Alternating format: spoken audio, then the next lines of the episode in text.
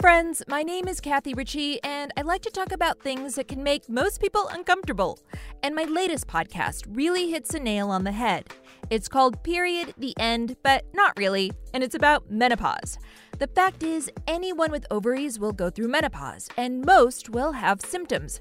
We're talking hot flashes, anxiety, sleepless nights, vaginal dryness, even abnormal bleeding. In Period the End, I aim to give you more information from menopause experts because this chapter of life can be gut wrenching, exhausting, and just plain confusing. Information is power for you, your partner, your children, your friends, and colleagues. The other thing, this can be an incredibly isolating time for women, and now more than ever, we need connection. So let's get a little uncomfortable. I'm calling this episode Hormone Therapy 101.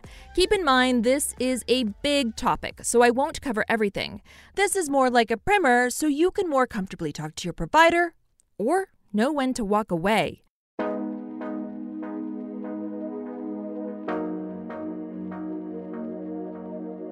Okay, let's get to it and start with the very basics menopause versus perimenopause. We sort of use those words interchangeably, but they actually mean two different things. Yeah, this is an interesting question. So, perimenopause is that time leading up to menopause. Menopause is defined as no period for 12 months. So, you actually don't know you're in menopause until you've been in it for a year. That's Dr. Stephanie Faubion. She is the director of the Mayo Clinic Center for Women's Health in Florida and the medical director of the Menopause Society, which provides resources to women leading up to, during, and after menopause. But that time leading up to menopause is when the ovaries stop functioning quite so regularly.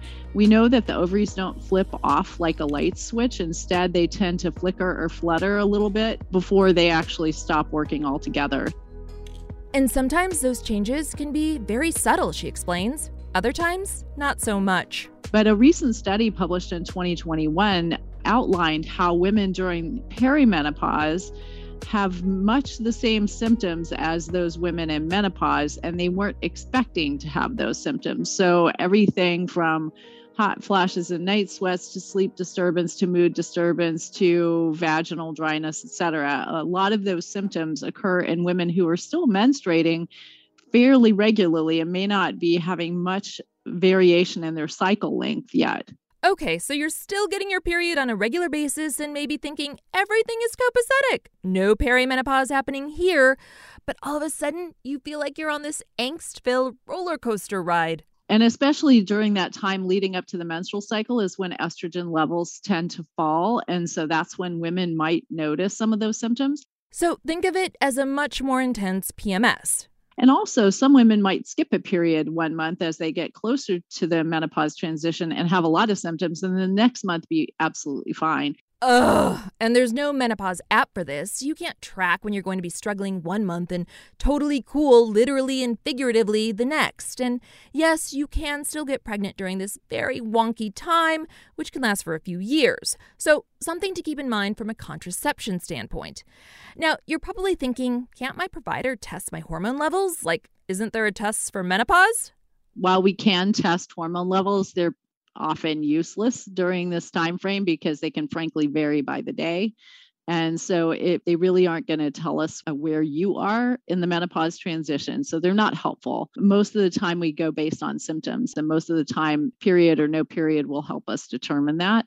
Still a lot of women don't even realize it the change. This transition is happening. I have women coming to me at the mayo clinic with palpitations, feeling anxious, they're gaining weight, they're losing hair, they're not sleeping well, and it's very scary. And some women are not tying all that together with the menopause transition. So, not to paint this as doom and gloom because some women literally stop their periods and never have a single symptom. I would say that's more the minority, but for those of us with symptoms, menopausal hormone therapy, meaning estrogen and progestogen, is a possible solution. Couple quick things to note estrogen only therapy is prescribed for women without a uterus due to hysterectomy. A progestogen is added to protect a woman with a uterus from uterine cancer. Oh, and we don't call it hormone replacement therapy. We call it hormone therapy because we're not actually trying to replace what the ovary used to make. That's not the goal of menopausal hormone therapy. The goal is to reduce symptoms that women are having as a result of losing some of those hormones. In fact, before 2002, Lots of women were using menopausal hormone therapy to manage their symptoms. They were even touted as preventing chronic disease. Then in 1991, the Women's Health Initiative study launched. More than 160,000 postmenopausal women ages 50 to 79 participated in the study. And when the results came out in 2002, they stated that women on hormones, and specifically the combination of estrogen plus a progestogen and very specific kinds, um, had an increased risk of heart disease and stroke and an increased breast cancer risk. I mean, imagine listening to Ann Curry in this 2002 interview with the WHI researcher on the Today Show. You actually found heart disease, the risk increased by 29%, the risk of strokes increased by 41%, invasive breast cancer risk increased by 26%. So, what are we telling women, the 6 million women in America today? The study stopped, like abruptly. Women who were using hormone therapy stopped, like immediately. And then later, uh, a few years later, the estrogen alone arm came out from that same study and showed that women in that group did not have an increased risk of breast cancer. So, conflicting results. Still, the damage was done. Since then, more discussions about the study and what we found out after looking at this same data over the years uh, and looking at it specifically in those women who are younger between the ages of 50 and 59 when they start hormone therapy, we ultimately came to understand that the benefits typically outweigh the risks in those women who are in their 50s and within 10 years of menopause onset. That detail is hugely important because many of the women in the 2002 study were much older and already at higher risk for things like cardiovascular disease. I think the way the, the study results were reported was unfortunate and, and led to a generation of women avoiding hormone therapy because of uh, concerns about safety. I think we've learned a lot over the last couple of decades, right? It's been over 20 years since that came out. Still, some doctors won't offer hormone therapy, and some women remain skeptical. Unfortunately, some of the education that occurred during that time doesn't want to go away. And even the authors of that study have implored us to go back and clinicians to become more educated about this so that women who need it and are appropriate candidates for it will use it.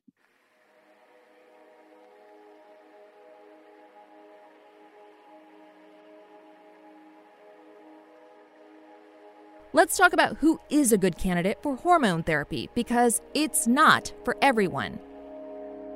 So, the ideal candidate would be a woman who's under the age of 60, within 10 years of menopause onset, who's having bothersome hot flashes and night sweats that are getting in the way. And I will say that, you know, it's not menopause symptoms often don't come in isolation. So, most of the time, that woman's also having some mood issues and she's not sleeping well. And there can be other symptoms too, like joint aches, which also tend to get better, she says, with hormone therapy. The FDA indications for use include hot flashes and night sweats, um, it includes low estrogen related to losing your ovaries either surgically or for other reasons before the natural age of menopause. It includes the use of estrogen for reducing fracture risk and prevention of osteoporosis, and also for treatment of what we call genitourinary syndrome of menopause or vaginal dryness. Often, for that, though, if that's the only symptom, we don't need full systemic hormone therapy uh, doses. We can get away with low dose local vaginal therapies. So, I want to switch gears here and talk about that genitourinary syndrome of menopause, or GSM, which is a lot easier to say because a lot of women don't know what it is yet. About 20% of women will experience it before their last menstrual period. And it can be incredibly uncomfortable. GSM used to be called vaginal atrophy. Luckily, the name was changed because, come on, seriously? We don't call erectile dysfunction, a very real medical condition, penis atrophy.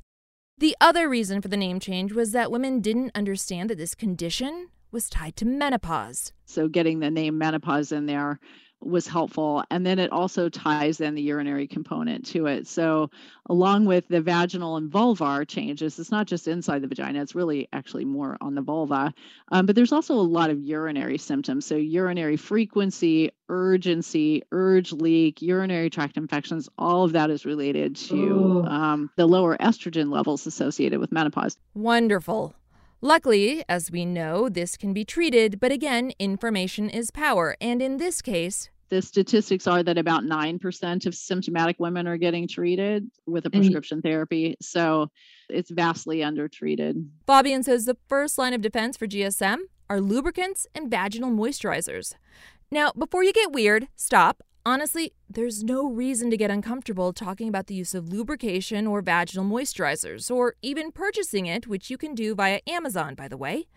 These products are about being comfortable so you can function in a world that is often not very forgiving when it comes to women's health care. So, back to lube and moisturizers, which is used for more mild cases of GSM. And for some women, that's enough. So, lubricant moisturizer 101 lubricants are for sexual activity. Moisturizers are face cream for the vagina. They are to maintain moisture. That's what you put on after you get out of the shower. You can put it on the vulva inside the vagina, but that's to help lock in water, to lock in moisture. Couple of hopefully obvious tips skip products with coloring, flavors, perfumes, dyes, or anything that promotes a tingling sensation. You're also going to want to do a skin patch test near your inner thigh. Your vulva will thank you. Okay, now back to hormone therapy. Let's talk risks. In some cases, the risks really do outweigh the benefits.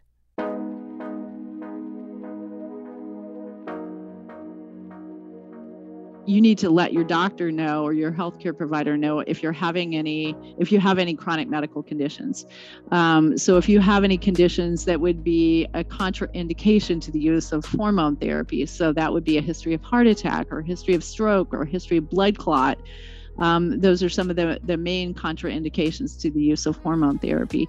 So, is there a reason I can't use it? Right? That's one of the first questions. Is it right for me? So, in other words, is it going to treat the symptom that I wanted to treat?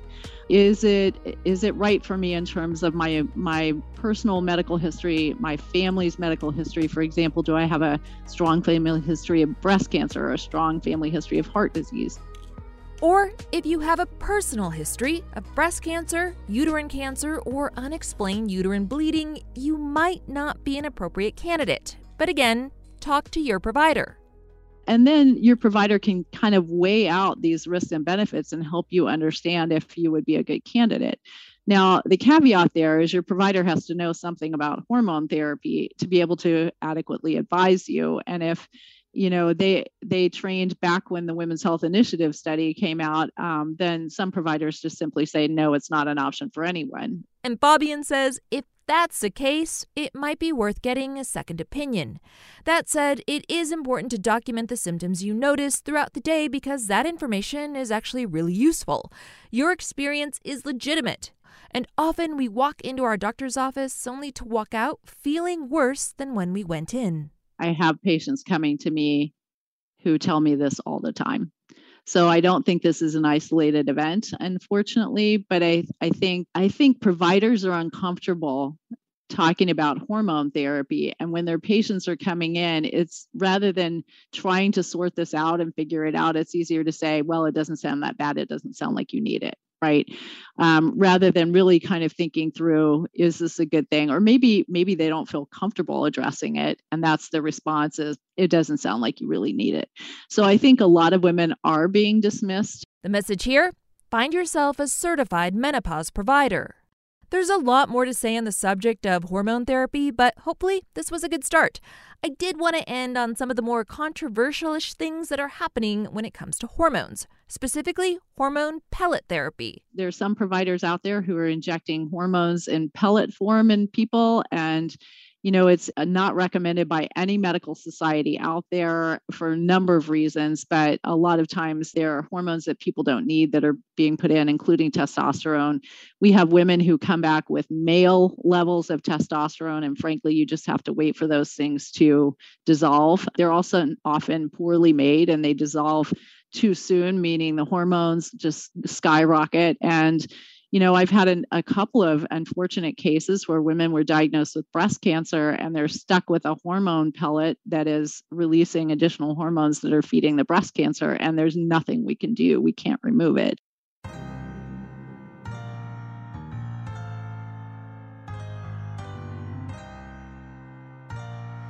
Remember, hormone therapy is not the fountain of youth. You won't feel like you're 20 again, which might be a good thing. And keep in mind, it's okay to walk away if you're not comfortable with your provider. Listen to your gut. For more information about menopause certified providers, check out the Menopause Society and talk to people.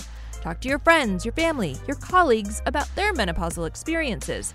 Menopause is a normal stage of life.